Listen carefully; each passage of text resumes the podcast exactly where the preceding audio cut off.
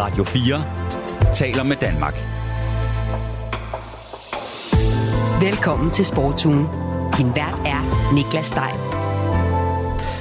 Og velkommen til programmet, hvor vi i dag har endnu en rigtig god sportspakke klar til dig. Vi skal først og fremmest ombord i den helt store danske fodboldhistorie den her uge. Ever since I was a young boy, my dream has been to play for United. Now I see my dream become a reality. Ja, den danske landsholdsangriber Rasmus Højlund, der har set sin drøm realiseret her, der talte han jo til Manchester Uniteds YouTube-kanal. For Højlund er nu United-spiller i den største danske fodboldhandel nogensinde. Og vi skal ind i forhandlingslokalet, for vi skal snakke med en advokat, der var en del af handlen. Det er lige om lidt. Derfor, derefter så skal det handle om en for tiden meget varm kartoffel i fodbold Danmark, nemlig ejerskaber af fodboldklubber. Vi har en rigtig, rigtig stærk ejerkreds, øh, og det flugter fuldstændig med vores øh, værdigrundlag. De er nemlig meget tilfredse i AGF, som er en af få danske fodboldklubber, der ikke rigtig har været en del af debatten om ejerskaber, men det kan jo altid ske. Og i det tilfælde så er en række mindre AGF-aktionærer nu ved at gå sammen, så de kan få mere at skulle have sagt. Hvis altså det skulle blive nødvendigt. Derudover så skal du også høre om de manglende fodboldstøvler designet til kvinder.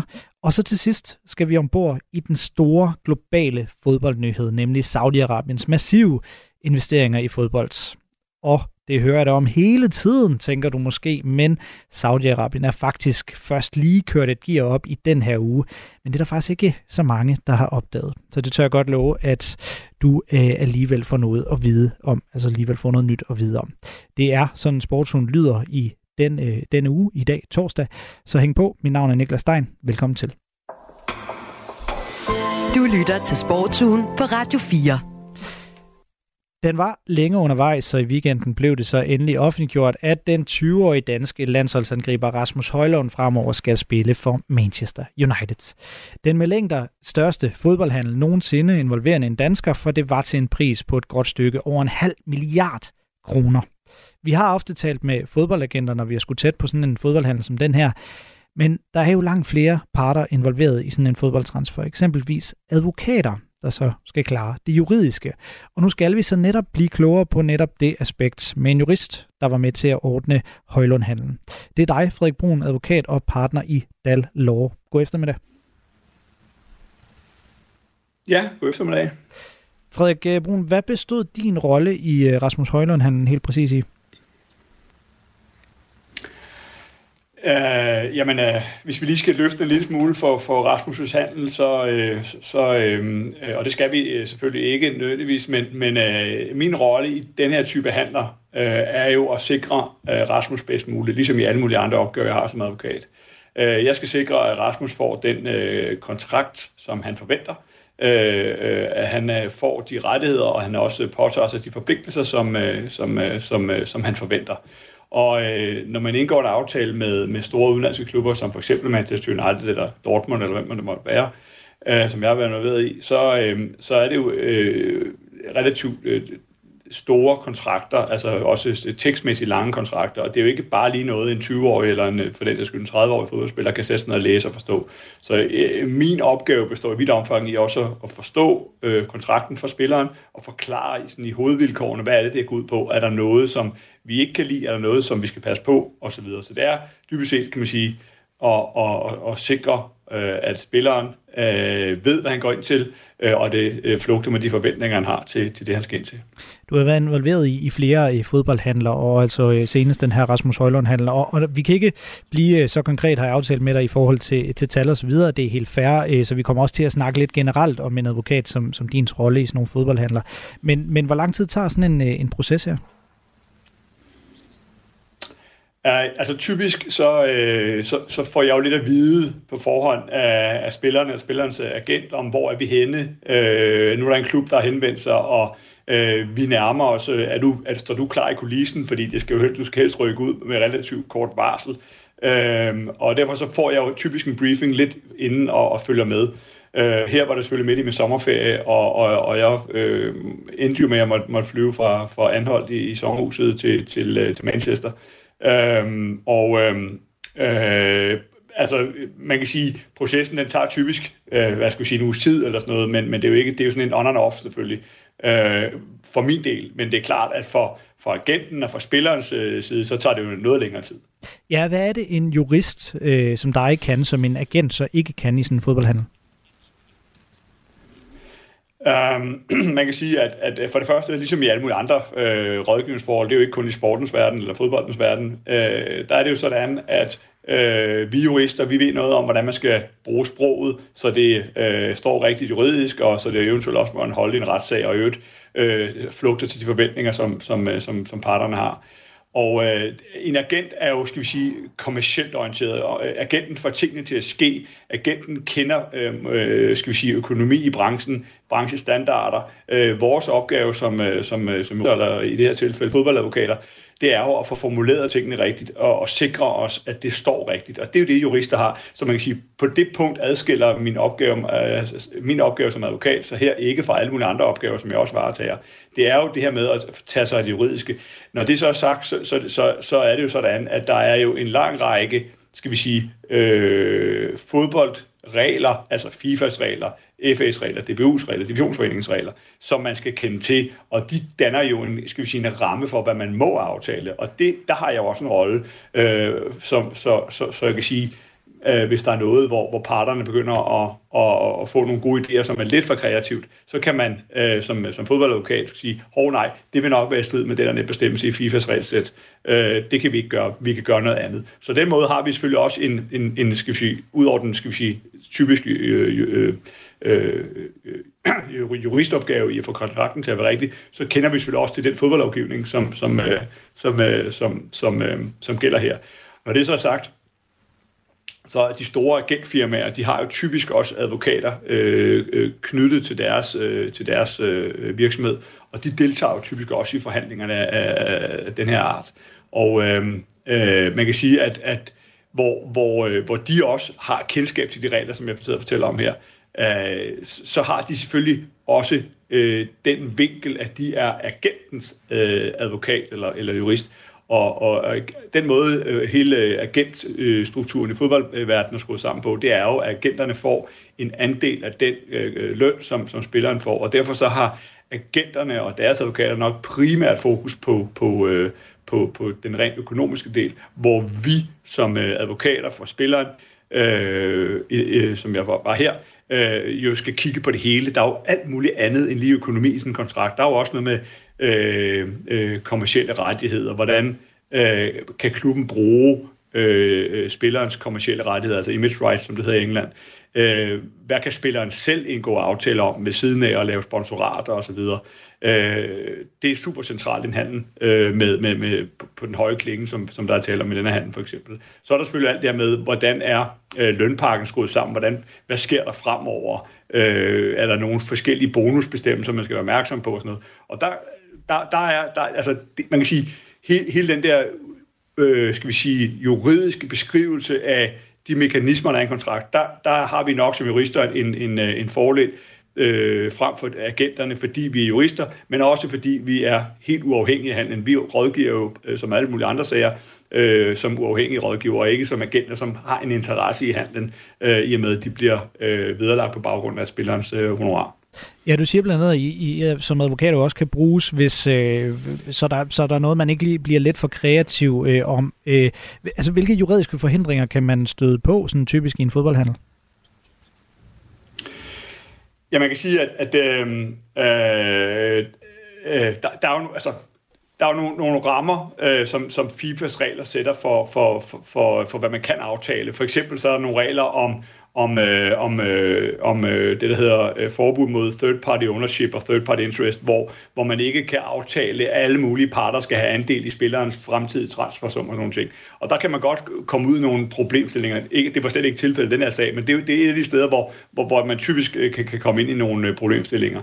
Men, men der, hvor der typisk også er juridiske forhindringer, det kan selvfølgelig også være, særligt skal man være ret spids på, hvad er det, vi må øh, i forhold til det her med image rights og kommersielle rettigheder. Det, det er i, særligt i England, er det, er det, spiller det en stor rolle, og, og særligt sådan en klub som, som øh, United og, og formentlig også City, Liverpool og andre helt store øh, topklubber i, øh, i England, øh, de går meget op i at kunne bruge spillerne meget, meget aktivt i deres markedsføring.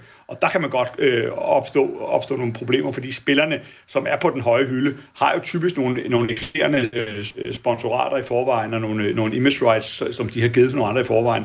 Og der har været eksempler øh, tidligere øh, i historien på, at der er nogle handler, der er faldet på, at man ikke kunne blive enige om den her image rights øh, fordeling, og hvem må hvad her. Øh, og og øh, øh, man kan sige, at i England, der, der er der relativt store penge, der er knyttet til de her image rights. Så derfor så, så, så det, det er noget, som man, som man helt klart kan være, kan være en forhindring af, som er juridisk karakter. Du har jo øh, som sagt været involveret i, i flere øh, fodboldhandler. Jeg ved, du også øh, kender til øh, mange andre områder af sports- og fodboldverdenen, øh, vi tidligere brugte dig. Når det netop øh, har handlet om image-rettigheder, som du, øh, som du løfter slået lidt for her, men du har jo også øh, andre, øh, andre øh, hvad kan man sige, øh, områder, du arbejder på, for eksempel øh, IT øh, og så videre rent juridisk. Øh, så jeg kunne godt tænke mig at høre dig, altså, hvordan når det handler om fodbold, det er jo noget, der er en stor øh, fanatisme omkring, og, og noget, som mange mennesker går, øh, går meget op i. Jeg ved også godt, at, at du også følger med i, i fodbold, sådan rent på det personlige plan. Er det sjovere at være med i sådan en handel og lave sådan nogle kontrakter, eller er det bare en aftale, der skal landes som så meget andet? Altså, øh, man kan sige, at, at øh, der er en grund til, at jeg er gået ind i, øh, i, i det her med fodboldjure. Øh, som udgangspunkt er, er Danmark jo øh, stadigvæk ikke øh, den helt store øh, spiller på fodboldjura verden, al den stund, at vi jo trods alt ikke kan måle os med de helt store ligaer i verden, og dermed er økonomien ikke på samme måde øh, kæmpestor. Øh, men når jeg er gået ind i det her, så er det jo øh, ud fra det betragtning, at jeg ikke kan lade være. Øh, Øh, jeg, jeg elsker fodbold, og øh, øh, det bliver bare lidt sjovere, når man har en passion for det område, øh, som, som, øh, som man arbejder med. Øh, det, der selvfølgelig er, er, er det næste, det er så det der med at skille passion og, og professionalisme ad. Og øh, det, det har vist sig, at det, kan jeg, det synes jeg øh, lader sig gøre nemt. Men jeg må om, at, at øh, uanset hvor, hvor, hvor spændende og, og, og, og glad jeg er for at arbejde med store IT-kontrakter, som jeg også gør, og sætter en stor ære i, så, så, så er der lige en, en, en ekstra, øh, der er lidt ekstra icing på kagen, når, når, øh, når, øh, når den store fodboldkontrakt, sådan som den her, den falder på plads, så, øh, så, så, øh, så, så bliver det større. Der er også, der er også det i det, at, at øh, man kan sige, med, med, med, med fodboldspillere, det er jo en personlig succes, det er jo en, øh, det er jo en kæmpe families øh, succeshistorie med for eksempel Højlund, der, der ryger til Manchester United, som vi hørte også øh, indledningsvis her. Det har altid været en strøm at spille for Manchester United. Så den, skal vi sige, personlige glæde, der opstår de her sager, er jo fantastisk. Øh, tilsvarende, når jeg sidder på, øh, på, på klubside, som jeg også gør en gang imellem, øh, det, det, der er også noget der, der er jo nogle følelser i, i, i sport, som der måske ikke er helt på samme måde i IT og andre øh, øh, øh, brancher. Tusind tak, Så fordi ingen, du... ingen tvivl om, at, at det betyder noget. Ja. ja, tusind tak, fordi du har tid til at, til at sætte os ind øh, i det her og, komme, øh, og, og tage lytterne med lidt ind i forhandlingslokalet, når, når sådan nogle handler her de, de foregår. Det er jo ikke kun agenter og fodboldspillere og fodboldklub, øh, der, der er involveret i det. Der er jo flere parter. Tusind tak for det, Frederik Brun. Selvfølgelig. Som er advokat og øh, partner i Dal Law, og i den her egenskab var en del af den her Rasmus Høje Lund-handel. Du lytter til Radio 4. De seneste år der har ejerskaber i dansk fodbold indtaget en del af dagsordenen i den danske fodbolddebat herhjemme. Særligt amerikanske forretningsmænd og deres konsortier har kastet deres kærlighed på danske fodboldklubber med, skal vi sige, blandet succes. For tiden der hersker kløften fortsat mellem dele af Brøndbys fanfraktioner og så majoritetsejerne fra det, der hedder Global Football Holdings, som ejer Brøndby. Og i sidste uge, der udkom en dokumentar fra DR, der dokumenterer, hvor slemt det egentlig stod til i divisionsklubben Jammerbugt, der sidste år blev købt af en tysker, som kørte klubben i sænk. På baggrund af dokumentaren, der begynder der nu at være politisk grøde om fodboldejerskaberne. I hvert fald har DR snakket med en række politikere, blandt andet fra regeringen, der gerne vil kigge på den tyske 50 plus 1 model. Og det er jo den model, der sikrer, at fansene har en stemme, og at en del af ejerskabet i de tyske fodboldklubber i det her tilfælde skal være øh, delvist på øh, fansenes øh, hænder. I mandags der blev interessen så formaliseret fra politisk hold herhjemme, da der blev stillet et spørgsmål fra Kulturudvalget til kulturminister Jakob Engel Schmidt om, hvad man ved om ejerskabsmodellerne i Tyskland og Sverige. Det her spørgsmål det er ikke blevet behandlet endnu, men det skal det altså i det danske politiske system. Det her det kommer ellers efter, at Divisionsforeningen sidste år indførte et cirkulære med en række regler for, hvem der må eje danske fodboldklubber fremadrettet. Og de her regler de blev så altså først indført efter misæren i eksempelvis Jammerbugt. Derfor skal vi nu blive klogere på, om en 50 plus 1 regel overhovedet har nogen gang på jord i Danmark. Det skal vi med Jesper Jørgensen, sportsøkonom og partner i Deloitte. Velkommen til programmet, Jesper Jørgensen. Jo, tak. Lad mig starte med øh, helt åbent at spørge dig, kan en 50 plus 1 regel, som den vi kender fra Tyskland, blive implementeret i Danmark? Øh, det, som vi kender den fra Tyskland, det, vil jo, øh, det er der forskellige forhindringer for. Øh, men jeg tror, at man skal starte med at helt at forstå, hvordan den danske fodboldmodel er skruet sammen. Øh, og nu kan vi jo tage nogle nævnt selv Brøndby, så vi kan bare bruge dem som modeleksempel, fordi det er sådan, at klubberne er skruet sammen. Øh, Brøndby øh, IF, som er moderklubben og som er breddeklubben, øh, har faktisk retten til at drive professionel fodbold i Danmark øh, for, som Brøndby, men har så lagt den over i et selskab, øh, hvor det professionelle ligger, og som i, jo i dag er, er kontrolleret af, som du selv sagde, GFO. Øh, GFO. Øhm, og øh, hvad hedder det der? Øh, øh, så så det, vi, det er jo et spørgsmål, når vi taler det her, øh, er det moderklub, eller er det fans? Fordi det er altså to vi, øh, tingene bliver blandet øh, godt og grundigt sammen i den her diskussion. Øh, fordi øh, der er ikke samme, sammenfald mellem øh, fanklubbens medlemmer og moderklubben. Så der, der, det er jo en af de helt store udfordringer. Øh, og når moderklubben har gjort så i sin tid, så er det jo at flere årsager. Dels, at øh, måtte det professionelle del vælte, så river det ikke øh, bredde fodbold med sig, og dels så er det selvfølgelig for at skabe investorer. Når vi så kommer til, øh, om det kan lade sig gøre, øh, men, øh, det kan da godt, øh, hvis fansene kan gå ud og finde de penge, der gør, at de køber aktierne tilbage. Og hvis vi bare tager de børsnoterede klubber, øh, og man, øh, bare var det, man skulle købe tilbage, øh, hvis man fortsætter det, kunne lade sig gøre, jamen så skal fansene bare ud og finde for de børsnoterede klubber i Danmark 2 milliarder kroner minimum, øh, hvis de skal øh, gøre det, øh, lave det her, øh, vi skal igennem det her show her. Ellers er det jo en ren ekspropriation, ligesom en mink-sag. Og hvad vil det, øh, hvad vil det få af konsekvenser for, øh, for fodbold Danmark økonomisk? Jamen, det er jo ikke kun økonomisk. Det, det, vi vil bombe dansk fodbold tilbage, men altså, vi går totalt ind og eksproprierer, hvad moderklubber og altså breddeklubberne og de professionelle så, så det, det, det, er, altså, øh, det, er, det er simpelthen ikke engang på jord. Men hvordan kan det så fungere i Tyskland, der er jo så stadig en af Europas største ligaer? Jamen, jeg ved heller ikke, om det, man kan sige, at det fungerer i Tyskland. Altså, når man kigger på Sverige og Tyskland, altså, så er der jo lige så mange konkurser der, som der har været i Danmark. Øh, så jeg ved ikke, hvad det er, man påstår at fungere så fantastisk i Tyskland øh, i forhold til i Danmark. Så, så hvad tænker du, at man fra politisk hold i stedet for skulle gøre? Altså nu, nu, nu har man jo så, øh, som sagt, i kulturudvalget stillet der spørgsmål øh, til kulturministeren. Kan man indhente nogle informationer om, hvordan man ejer fodboldklubber i Tyskland og, og Sverige? Men som jeg hører på dig, det, det er i virkeligheden det, det, det forkerte spørgsmål at stille, hvis man vil ændre på noget i forhold til de her øh, grælde eksempler, man har haft med for eksempel øh, Jammerbugt. Ja, ja, for at sige jeg synes, der er alt for mange, der taler uden indsigt i noget som helst, i, når vi taler det her. Øh, og øh, jeg er helt enig, altså Jammerbugt som er absolut en enest, helt enestående sag, og ikke, øh, når vi ser på danske klubber, der har været økonomisk ufør, øh, er, er, han er sagt modellen på det.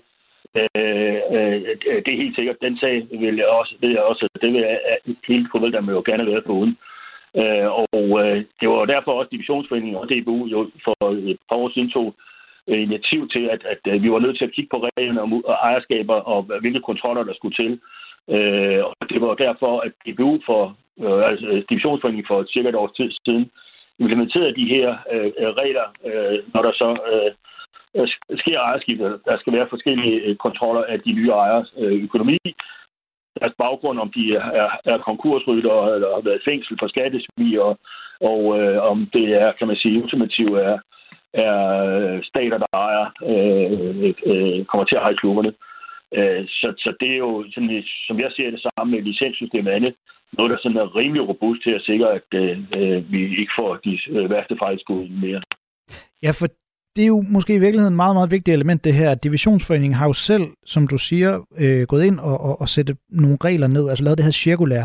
Det kom jo først ud i sommer, eller blev implementeret i sommer sidste år. Det vil sige efter, at øh, den her Jammerbugt-case, øh, den, den, den startede. Det var i hvert fald efter, at ham her, tyskeren Claus Dieter Møller, gik ind og købte øh, Jammerbugt. Så da han gjorde det, der var der ikke nogen regler. Efterfølgende er der blevet implementeret nogle regler for, øh, hvad man skal og hvad man ikke må, hvis man skal eje en fodboldklub i Danmark. Så vil, vil de her regler, der altså nu øh, findes, kunne have forhindret Jammerbugt-casen, hvis den, var, hvis den skete nu?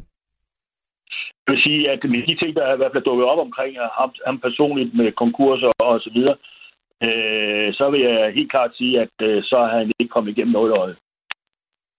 Hvorfor? Helt præcis.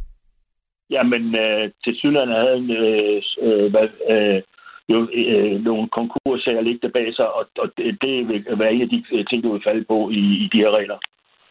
Så summa summarum, fungerer reglerne i Danmark egentlig øh, ganske udmærket, som du ser det i dag? Øh, jamen, det synes jeg. Øh, hvis jeg skal øh, øh, med de her regler, øh, så har vi fået øh, i hvert fald øh, øh, gjort, hvad jeg synes, man med rimeligt kan gøre. Øh, og, og i sidste ende er det jo et spørgsmål om, at klubberne får de rigtige ejere. Øh, og de rigtige ejere, øh, for mig i min optik, indbefatter også nogen, der faktisk der højde for, at der er nogle fans. Øh, for uden fansene, jamen, så bliver der jo sidste ende heller ikke skabt nogen øh, indtægter til klubberne. Så, så det er at få de rigtige ejere, der vil klubberne det rigtige, og udvikle klubberne det rigtige. Og så får vi helt sikkert også glade fans. Og så ikke så meget mere snak om 50 plus 1 regel, hvis det stod til dig. Overhovedet ikke. Glem det. Det er godt. Tak for det, Jesper Jørgensen. Velbekomme. Hej, hej. Som altså er sportsøkonom og partner i Deloitte. Du lytter til Radio 4. Med den stigende debat om, hvem der egentlig ejer de danske fodboldklubber, ja, så begynder fansene sig at samle øh, sig om en fælles stemme. Det er jo som sagt tilfældet i førnævnte Brøndby, der har fået forhandlet en såkaldt værdiaftale på plads mellem ejerne og fansene. Og måske man begynder at øh, øh, gardere sig mod noget af det samme i AGF. Det er ellers en af få danske øh, fodboldklubber, hvor der ikke rigtig har været debat om ejerskabet, for AGF har længe været ejet af en samlet flok, primært aarhusianske øh, aktionærer. Det har der ikke været sådan rigtig meget palaver om, som man ellers har set i andre danske klubber. Men man kan jo aldrig være for forsigtig. Og ud fra den devise, ja, så prøver en række mindre AGF-aktionærer nu at samle sig i en forening, der som sagt kan tale som en samlet stemme, hvis der som det er mod deres egen forventning, skulle blive brug for det. Jeg har snakket med manden bag initiativet, Kim Guldal, for at høre, hvad det her det går ud på. Det er en prøve at samle øh, de mindre aktionærer i øh, AGF i, i en forening, for ligesom at øh, ja, være forberedt på, hvis, hvis, det, hvis den tid skulle komme igen, hvor, hvor AGF øh, kommer ud i uvær, øh, som vi jo har oplevet tidligere i, i AGF's historie i forhold til ejerskab eller hvad man ønsker med klubben. Hvad er det helt præcist for noget, øh, for noget uvær, der har været? Jamen, det er jo alle de, øh, hele den periode, der har været, hvor, hvor vi har flere gange har, har været øh, på kanten af konkurs, og vi har blevet hjulpet af, af folk med store øh, lommer. Øh, og man sige, hvor, hvor det sportslige og det økonomiske, det er sådan lidt, det er lidt forskelligt, om vi lige var gode til det ene eller andet. Øh, det er først nu her, vi er frem til en situation, hvor vi egentlig er rimelig godt gående, både på den økonomiske og på den sportslige side af, af klubben. Og det er jo sådan, at AGF de er ejet af flere større aktionærer, øh, men de er jo børsnoteret, så, så man kan jo øh, købe øh, sig ind som, hvad skal man sige, øh, små aktionærer. Og det er, jo, det er jo så det, som jeg forstår det, at dit initiativ går ud på, altså at samle alle de her, øh, eller, eller dem, der har lyst til at være med, en, en del små aktionærer, så man på en eller anden måde har en stemme, hvis det skulle øh, blive nødvendigt. Øh, hvad, hvad, hvad var det, der gjorde, at du kom på de tanker? Jeg vil starte med at sige, at jeg synes faktisk, at den nuværende ledelse og ejerskab gør det fremragende. Så, så det er ikke fordi, at jeg er bange for noget. Og, og mange af vores store aktionærer har jo, har jo ejendomsporteføljer, så, så det signalerer jo også, at det er nogle mennesker med et langsigtet investeringsudsyn. Øh, og nu har vi en stabil udvikling, kan man sige. Så det er faktisk ikke, fordi jeg er nervøs noget lige i øjeblikket, men, men historien skræmmer jo, kan man sige. Og, og de her store aktionærer kan jo også ændre holdning eller øh, de kan komme i økonomiske vanskeligheder, eller de kan blive uenige, eller øh, de kan få et tilbud, som de ikke, øh, ikke kan sige nej til øh, fra en eller anden kapitalfond, eller en, en, en ja, øh, eller andre. Ja, som det er jo eksempelvis derfor så, øh, at se i Brøndby. Ja, altså, jeg synes, jeg synes overhovedet ikke, at, at vores situation kan sammenlignes med Brøndby, fordi det, det, er, det er en helt anden øh, sige, øh, tankegang og, og, og, og udvikling, de har været igennem, vi har været igennem. Så jeg synes, det er ærgerligt, hvis vi skal sammenlignes med dem. Ja, for lad os lige prøve at høre, altså som sagt, så er, øh, virker ejerskabet i, i AGF jo til at være meget stabilt. Altså man, man hører om, om brud på andre klubber, om øh, ejerskaber i andre danske klubber, men AGF er jo en, en, en klub, der som sådan er gået meget fri af den her øh, debat, øh, og, og man har heller ikke hørt, at, at der skulle være nogen bud efter, efter den klub, i hvert fald ikke, hvad jeg har hørt om øh, de, seneste, de seneste år. Lad os lige prøve at høre øh, for jeg lavede et interview med Jakob Nielsen, direktør i AGF, tilbage i marts, øh, hvor jeg blandt andet spurgte ham til øh, både lidt til den her udvikling med, øh, med ejerskaber i dansk fodbold, og om hvorvidt AGF øh, måske skulle sælges på et tidspunkt. Lad os høre, hvad han svarede til det her. Øh, det er ikke op til mig at svare på. Det, det skal du spørge øh, aktionærerne om, og, øh, og de har valgt Lars Fornet og en, og en bestyrelse øh, til at varetage øh, den del, så, så det, det hører til dem. Øh, jeg kan godt dog tillade mig godt at løfte sløret for, hvis nogen skal være i tvivl, at jeg synes, øh, vi har en rigtig, rigtig stærk ejerkreds, øh, og det flugter fuldstændig med vores øh, værdigrundlag, hvor udover en ansvarlighed, synes vi, vi tager ansvar for, øh, for, for os selv og for, for udviklingen og for byen, men, men, men i samhørighed med det at være stolte af Aarhus, det at være en, en del af byen, der synes jeg, det kan rime meget bedre på, på, på ejerskabet. Det synes jeg ikke. Jakob Nielsen, han er, jo, han, er jo, han er jo ganske tilfreds og ikke, ikke nervøs, og jeg hører dig egentlig være på linje øh, med ham, øh, Kim. Men skal den her, den her øh, forening så ses som, som sådan en, en, øh, en gardering mod noget, der kan opstå, altså just in case? Ja, det er, det er nødbremsen, som vi kan trække frem. Øh, så er vi organiseret og klar, hvis det skulle blive nødvendigt. Og ellers så kommer vi jo så til at deltage i, øh, i generalforsamlingen en gang om året, og, og er glade for det, kan man sige. Og det er jo først, hvis det er, at der kommer uvær, at vi så ligesom siger, okay, så er vi samlet, så er vi klar, kan man sige. Og, og vi er godt klar over, at, at vi jo aldrig nogensinde bliver majoritetsejere. Det er sådan set heller ikke det, der er ambitionen. Øh, sådan som det er lige nu, så har de store aktionærer, så, så vidt man kan se i officielle kanaler, så har de cirka 50 procent af aktiemajoriteten. Øh, Øh, og det er jo fint, kan man sige, men, men, men i, i den sammenhæng, så kan, hvis man, kan man sige, inden for politik, ikke, altså mange gange, så skal der bare en lille spiller til, til at være tunge på vægtskålen, hvis der er, nogle af de nuværende aktionærer er uenige, eller øh, ja, øh, hele den øh, sige måde at se tingene på. Ikke? Altså, vi, vi, det, der lige nu er tanken, det er, at øh, hvis vi kan blive tunge på vægtskålen i en situation, hvor, hvor klubben er, er, er på vej over et ejerskab, som har mere fokus på, på deres egne interesser og økonomiske interesser, end, end, end at finde balancen mellem det, det økonomiske og det sportslige, jamen, så har vi mulighed for i hvert fald at gøre vores, vores øh, stemme gældende, øh, og også fordi vi så er aktionærer, så har vi noget at sagt på bordet, øh, når det skal forhandles. Og den her idé, den er jo ret ny, og du har luftet den på diverse fora, hvor AGF-fans plejer at, at, at komme. Hvilke reaktioner og tilbagemeldinger har du så fået indtil videre her i løbet af de første dage? Der er rigtig mange, der synes, det er en god idé, og godt kan se ideen med det. Øh, og så er der selvfølgelig også nogen, som siger, at det kan vi lige så godt opgive, fordi vi får jo aldrig nogensinde indflydelse og så videre. Ikke? Øh, der er også nogen, der sådan har henvendt sig omkring, øh, at de synes, det er fint, for nu kan vi så forberede sådan en fordelsklub for aktionærer, øh, hvad hedder det, for, for små aktionærer.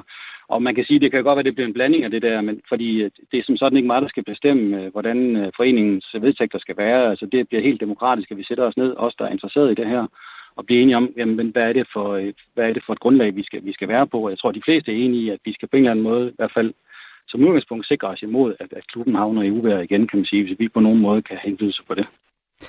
Og hvis vi så kigger lidt øh, længere fremad, som sagt, nu er det kun lige øh, nogle dage siden, at du har øh, luftet den her i, idé for, øh, for diverse AGF-fans, så vidt jeg er orienteret. Hvis vi kigger lidt fremad, at du får den her øh, forening øh, op at stå, og, øh, og der kommer øh, noget medvind i forhold til øh, antal medlemmer, hvad håber du så, øh, at, øh, at der kan komme ud af det?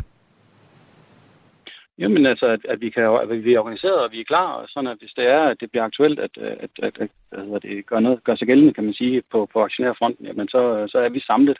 Fordi det er jo noget, der tager tid at bygge op, kan man sige, og det kan man ikke lige gøre fra den ene dag til den anden. Og sådan, hvis der kommer en situation, så er det typisk noget, der, bliver, der, skal, der skal håndteres inden for kort tid, ikke? og så kan vi jo ikke nå at samle os. Så, så det er egentlig mere for ligesom at, at være proaktiv og gøre, øh, gøre arbejdet i det forvejen, sådan at vi er klar, hvis, hvis, hvis den dag skulle komme. Og det håber vi selvfølgelig ikke, fordi vi er egentlig rigtig godt, altså jeg er i hvert fald personligt meget godt, godt tilfreds med den måde, det kører på nu.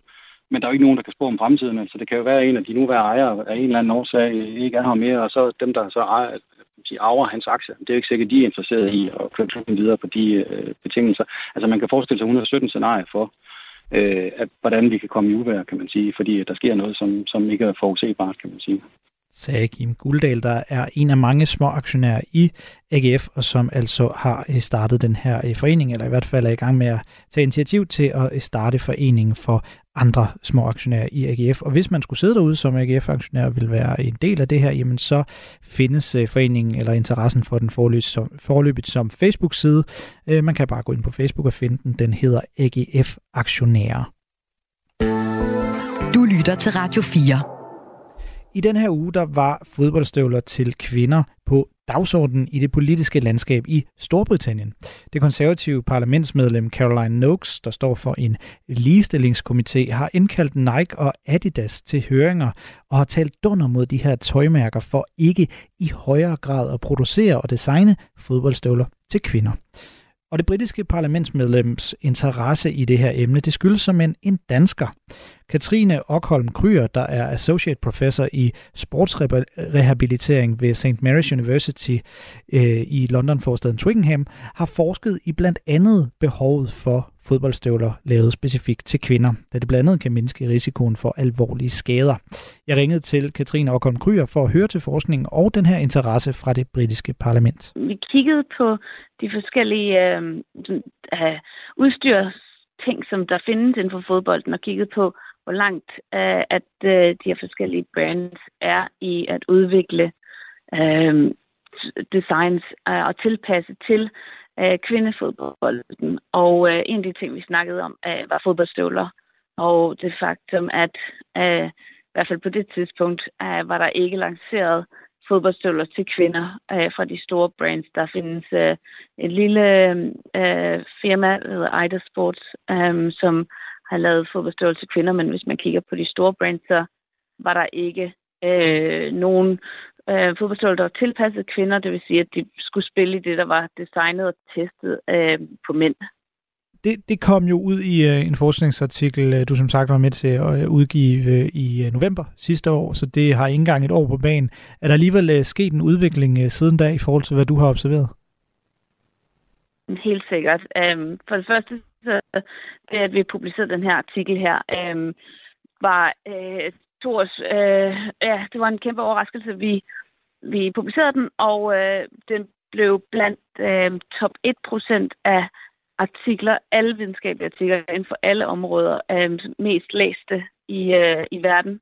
Um, og det betyder jo, at i modsætning til, hvad vi ofte får at vide fra forskellige brands og så videre, at det her det er en niche, og der ikke er noget marked. Det er, der er så mange, der har interesse i at læse omkring de her problemer, betyder jo helt sikkert, at der er, må være et marked derude, som føler, at der er et problem, øh, som vi prøver at adressere i den her artikel. Og siden da har jeg lavet en del forskning øh, omkring øh, kvindefodboldstøvler, og øh, opmærksomheden er, er vokset helt ekstremt. Men når man øh, ser reaktionerne fra de store øh, produk- producenter af for eksempel øh, fodboldstøvler eller fodboldtøj i det hele taget, så, så hvis man spørger dem om, hvorfor de ikke laver øh, mange ting til øh, designet til kvindefodboldspillere, så lyder det jo, at, at markedet ikke er lige så stort. Øh, så på den måde er det jo markedsvilkår. Er det ikke også fair nok? Altså vil det ikke komme, hvis der på et tidspunkt er et stort nok behov for fodboldspillere lavet specifikt til, øh, til kvinder?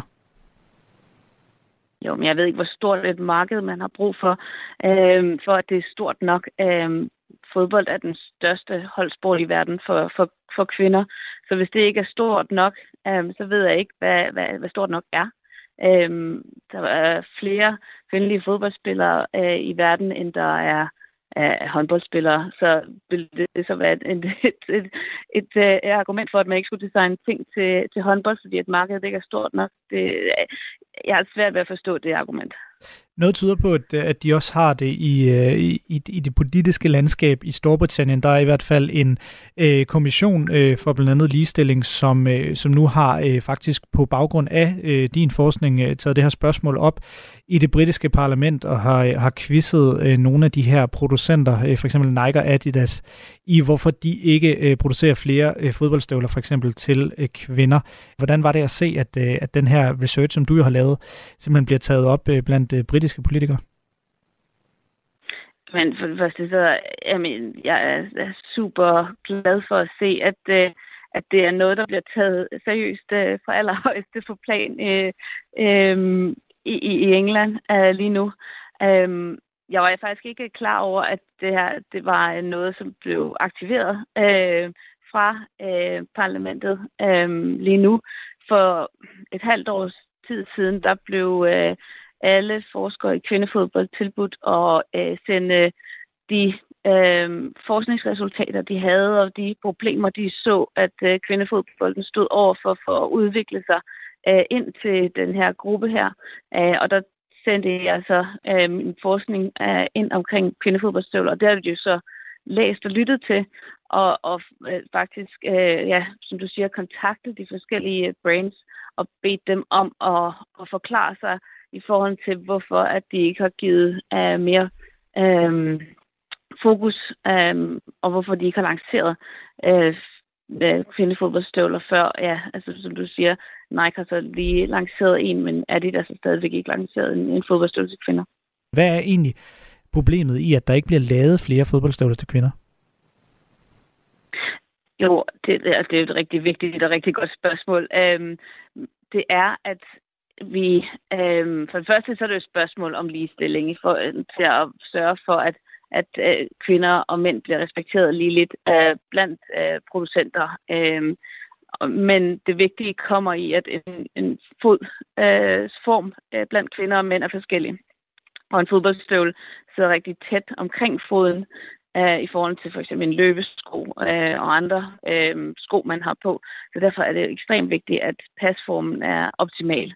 Øh, vi lavede et studie, som øh, hvor nogle af resultaterne er blevet lanceret her for nylig, øh, hvor vi var rundt i øh, 16 af øh, de største øh, kvindeklubber i øh, Europa og øh, spurgte og ja, så næsten 350 spillere, om, øh, om de havde problemer med, øh, med smerte eller, øh, eller, eller det, der svarer til øh, i deres fodboldstøvler på en daglig basis, hvor at 82 procent af spillerne sagde, at de havde problemer med deres fodboldstøvler, med at, at, at det forårsagede smerte øh, at have dem på.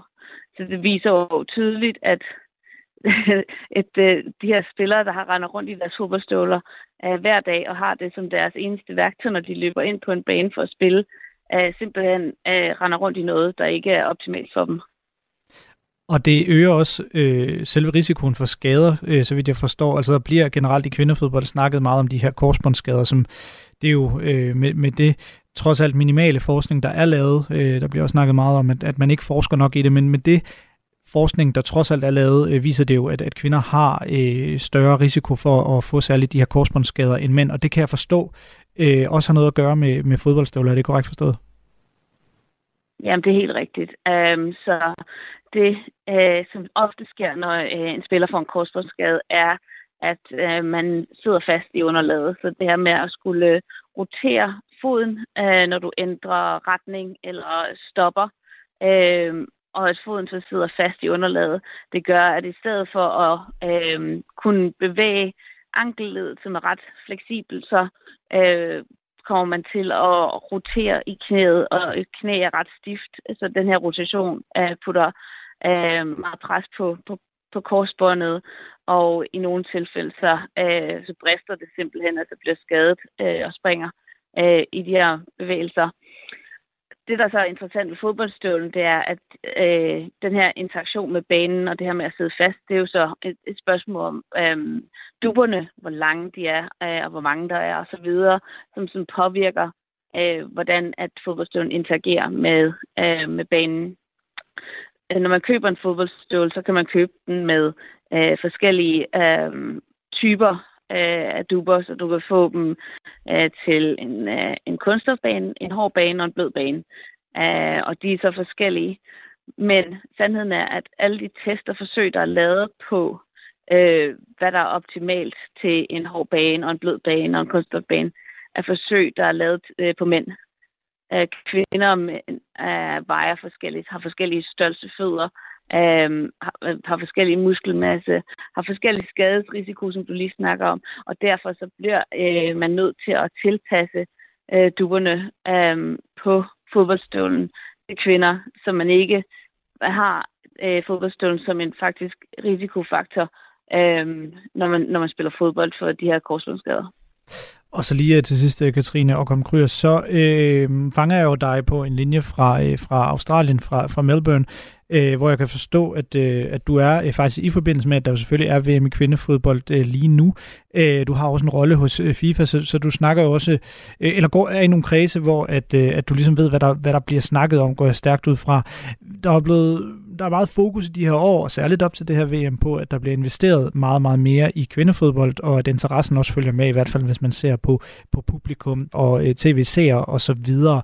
Øhm, oplever du også, øh, både i forhold til din ekspertise og de øh, kreds, øh, du bevæger dig i, de roller, du har, at der også er fokus på alle de her andre ting, altså følger det, det, det hele billede med i forhold til at udvikle kvindefodbolden organisk og på den rigtige måde? Vi er i en proces uh, lige nu, hvor vi arbejder os rigtig hurtigt fremad. Kvindefodbolden udvikler sig super hurtigt. Uh, øh, altså hvis vi uh, sammenligner fodbolden, uh, kvindefodbolden fra for fem år siden til i dag, så er det jo helt fantastisk, hvor meget der er sket uh, på klubber og landshold, i hvordan at uh, vi behandler spillerne, hvor professionelt et miljø det er blevet. Og selvfølgelig skal forskningen uh, følge med, og, og jo mere vi udvikler spillet, øh, jo flere spørgsmål kommer der også hen ad vejen. Øhm, så det, det, det fantastiske er jo at se, at der er interesse, og den her interesse er fra, fra, øh, fra klubber, fra landshold, fra, fra medier, fra fans, men også fra, fra forskningsmiljøet, og det er super fascinerende og meget positivt. Øh, og selvfølgelig øh, kommer den her interesse også stille og roligt fra de forskellige producenter. Øh, og det her, som du siger med, at at, uh, at uh, members of parliament i, i England nu uh, prøver at skubbe til det, er kun positivt at se, at, at vi, vi alle sammen hjælper til med at skubbe tingene i den rigtige retning. Og det sagde Katrine Okholm Kryer, som er Associate Professor i sportsrehabilitering ved St. Mary's University i London forstaden Twickenham. Radio 4 taler med Danmark. Nå, den helt store historie i verdensfodbolden, det er jo Saudi-Arabiens indtog og investeringer, og sådan har det efterhånden været i en måneds tid. Ja, hvis ikke vi tæller hele året med, når man tænker på Cristiano Ronaldo-handlen i januar. Den saudiske liga og dens klubber har kastet massivt med penge efter store etablerede fodboldnavne og henter dem til fra Europa. Og udviklingen her, den ser ikke ud til at stoppe lige forløbig. Det handler til sydenlandet kun om, hvor seriøst Saudi-Arabien selv mener det. Men i den her uge, der skete der så noget nyt, der er gået, tør jeg godt sige, lidt under radaren, men som kan være nok så vigtigt i forhold til at forstå, eller i hvert fald få en kvalificeret idé om, hvor seriøst Saudi-Arabien jo så egentlig mener det. For under landets nok så omtalte Public Investment Fund, der har enorme investeringer i alle mulige sektorer, ikke kun sport, ja, der har man nu oprettet et nyt investeringsselskab med navnet SRJ Sports Investment, der som navnet antyder, skal fokusere på sportsinvesteringer. Og som det lyder i udmeldingen fra Saudi-Arabien, ja, så skal den her, øh, det her investeringsselskab løfte sportssektoren i både Saudi-Arabien, men også i hele Mellemøsten og Nordafrika. Det her, det skal vi nu forstå meget bedre, og det skal vi med Stanis Elsborg, senior analytiker ved Play the, øh, Play the Game. Velkommen til øh, Sportsrum, Sportshus, Stanis. Tak for det. Saudi-Arabien har altså nu oprettet et investeringsselskab under det her Public Investment Fund. Det får navnet SRJ Sports Investments. Hvad ligger du i det? Jeg vil sige, det er noget, der har været undervejs i et, øh, i hvert fald et års tid, har vi hørt om de her rygter om, at man vil oprette en, øh, sin egen afdeling, som skulle kigge ind i forhold til at både investere og skaffe sportsbegivenheder til Saudi-Arabien. Så det er ikke sådan den store overraskelse for mig, øh, at det kommer, men det er klart, at øh, det kommer til at lægge en helt ny vægt bag deres meget, meget strategiske satsning på sportsområdet, og ikke mindst i forhold til at skaffe øh, nye sportsbegivenheder til landet. Det, jeg bider mærke i, dog i pressemeddelelsen, det er, at de selvfølgelig både gerne vil skaffe sportsbegivenheder til landet. Det har de gerne vil i en årrække, og også lykkedes med at skal afholde nogle store sportsbegivenheder over de, de kommende år. Men det er faktisk, at der står, at de også vil øh, skabe nye sportsbegivenheder. Vi har set det på e-sportsområdet, hvor de om ganske få dage skal holde en ny stor øh, e-sportsturnering i øh, CSGO og andre e-sports øh, øh, ren, men hvor de jo lykkedes med at øh, lave en præmiepulje, øh, som er på toppen med de allerstørste øh, turneringer i, i CSGO. Og her lykkedes det jo for dem at få nogle af de største, øh, eller faktisk de allerstørste øh, e-sportshold til at deltage i deres turneringer. Og det bliver spændende at se, hvor mange nye sportsturneringer de øh, øh, laver over de kommende år. Mm. Som et led i det her, der nævner øh, Public Investment Fund, øh, som jo øh, er dem, øh, som, som oprindeligt, øh, eller egentlig opretter det her selskab, at, at det skal give selvfølgelig finansielle resultater, at det skal styrke øh, partnerskaber, men, men ikke kun i Saudi-Arabien, faktisk i hele Mellemøsten og, og Nordafrika, øh, øh, altså den her region, man, man slår ind under fællesbetegnelsen MENA-regionen. Har vi har for lidt fokus på selve Saudi-Arabien og det land, og overset, hvor meget det også handler om en hel region? Øh, det kommer an på, hvem det vi er, øh, så skulle jeg til at sige. Han, men jeg vil sige, måde. at jeg synes, er, er det, at... Er, er, lad, mig, lad mig så spørge på en anden måde. Er, det meget udslagsgivende, at, at det her ikke kun handler om Saudi-Arabien? Nej, det synes jeg faktisk ikke. Jeg synes faktisk også, at I, i dansk presse har været gode til at bringe perspektivet om, at for Saudi-Arabien handler det om mere end, end landet selv. Det handler om regionen. Det handler sådan set også om det globale, øh, hvor Saudi-Arabien jo gerne vil manifestere sig som en magtfaktor også, og derigennem bruge sporten til at skabe øh, politiske alliancer og diplomatiske forbindelser. Og det kan det her selvfølgelig også være med til i regionen. Og øh, Saudi-Arabien har ikke kun et ønske om at være den her sportslige øh, hop for store sportsbegivenheder i Mellemøsten. Øh, de vil sådan set også gerne være det på global plan, men et sted skal man jo starte, og for dem er det selvfølgelig helt naturligt at satse meget massivt på øh, regionen dernede, men øh, jeg tror, det er et spørgsmål om tid, før vi ikke også vil se, at deres øh, mål og agenda den breder sig til hele verden. I, I sidste uge der havde vi den uh, sudanske saudiske øh, journalist Val Shabir uh, med her i Sportshund, og der fortalte han, at uh, man forventer, at der kommer endnu flere uh, transfers, uh, de her fodboldtransfers, som er det, der har været sådan mest opmærksomhed uh, omkring, uh, vil jeg dog påstå. Uh, lad os lige prøve at høre, hvad Val Shabir helt præcist uh, sagde ved den lejlighed her. I think at the at the top of the league within the top four clubs, things are taking shape. Uh, a few of them are almost there. So each club in Saudi has an eight player, eight foreign player quota. So if we look at the top team, uh, most of them have already signed five or six players. So I think there is still room for a couple to come in in each of these clubs. And on top of that, I think we will see some players joining other clubs in the in the league. Uh, initially, when the project was announced, uh, talk was about each club getting at least one uh, big name player and and so far I would say out of the out of the 18 teams in the league, only five or six have have received big name players so far. So I think there is still room for work, and we will see a few more uh, transfers. Val Shabir fra, fra Saudi-Arabien, han, han konkretiserer her, hvad man internt, i hvert fald i Saudi-Arabien, sådan, øh, kommunikerede ud, at, at, at man skulle forvente i forhold til antallet af de her store fodboldtransfers. Der har været så enormt meget opmærksomhed øh, på det seneste, og han, han konkluderer her til sidst, at han, han regner med, at der kommer flere, at vi ikke, vi ikke er færdige med at se de her store fodboldtransfers, der kommer, der kommer flere. Øhm, først og fremmest, den Salzborg, overrasker det dig? Overhovedet ikke. Altså, øh, tværtimod, så har vi, tror jeg bare lige, vi har set begyndelsen. Altså, det her, det er det første reelle transfervindue, hvor de begynder at satse meget, meget massivt. En ting var at få Ronaldo dernede i starten af januar. Det var selvfølgelig en guldfugl uden lige. Altså, det er kun Messi, der kan måle sig øh, i forhold til det brandmæssigt i, i fodboldverdenen. Øh, ham har de så som turismeambassadør, så der er de også dækket ind. Jeg tror, at vi må indstille os på, at øh, over de næste mange transfervinduer i saudiarabisk fodbold, der vil de investere mere og mere og mere, og nu har de taget første ryg, og det kan muligvis også danne præcedens for mange andre øh, fodboldspillere, der spiller i Europa eller Sydamerika, at øh, der er rigtig mange, der tager til øh, Saudi-Arabien, og øh, på den led også løfter niveauet rent sportsligt dernede, som kan gøre det øh, endnu mere attraktivt for mange spillere at tage der til. Så øh, jeg tror kun, det her det er, er begyndelsen på det. Godt, for lad os lige prøve at blive ved, øh, ved Ronaldo-handlen, og, og også ham her, øh, Val Shabir, øh, sportsjournalisten fra, fra Saudi-Arabien. For øh, lad os også lige høre, hvad han sagde, øh, da jeg spurgte ham om, hvorvidt folk i Saudi-Arabien er lige så overrasket, som vi ser ud til at være i, øh, i Europa, eller i hvert fald startede med at være, da de begyndte at hente alle de her øh, store stjerner. I think the real surprise came when when Ronaldo first joined. I think this was definitely the one that opened the door, and at that time, not many people expected it to happen.